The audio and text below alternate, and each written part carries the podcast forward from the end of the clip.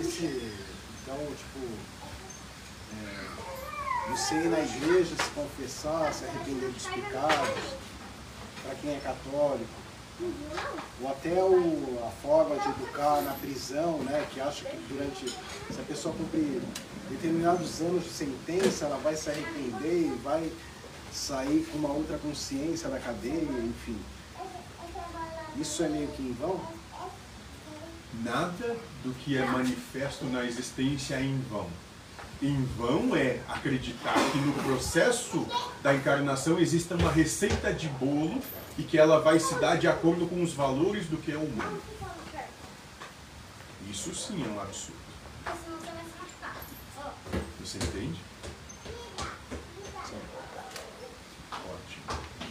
Então, o que é manifesto é perfeito do, dentro do que é necessário, não obstante é que o que é manifesto e perfeito e acontece não tem absolutamente coisa alguma em concordância ou ressonância com os anseios e desejos daqueles que são ou que estão humanizados.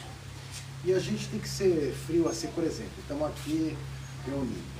Aí de repente eu vou machucar alguém que está aqui. Você vai machucar alguém. Sem querer. Sem querer.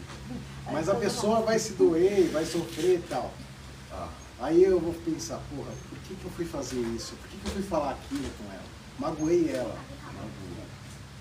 Esse arrependimento vai gerar culpa. Agora eu posso usar também da frieza e falar, não, pô, eu falei porque eu tinha que falar. O que ele está sentindo, foda-se.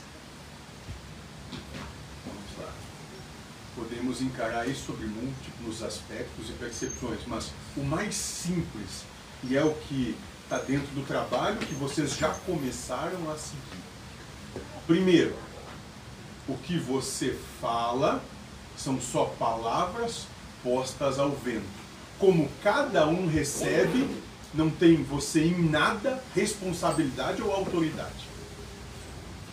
Se aquele que recebe a palavra posta ao vento se magoa, isso nada mais é do que a expressão desse mesmo ante os seus medos, antes os seus temores, as suas angústias ou as suas paixões.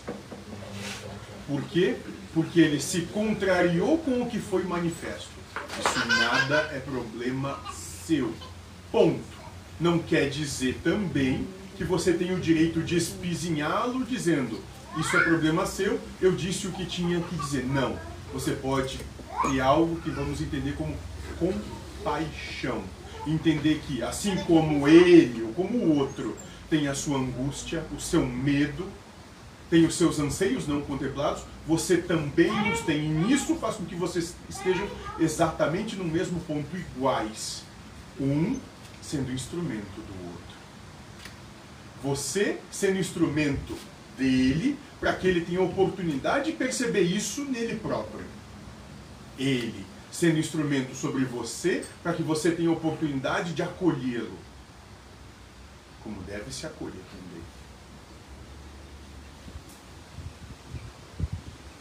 E esse acolhimento, por exemplo, como poderia ser? Simples, numa conversa franca, dizendo: Eu compreendo que isso te machuca eu passo por situações exatamente as mesmas, de coisas que também me machucam. Mas isso é só a maneira como eu penso, como eu me expressei agora. Não quer dizer que seja qualquer tipo de regra ou verdade.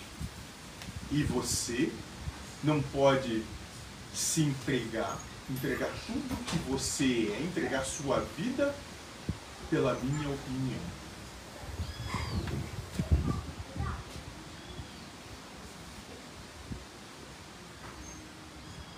Tem que saber jogar em todas as posições, né? Moço, ninguém aqui tem posição fixa.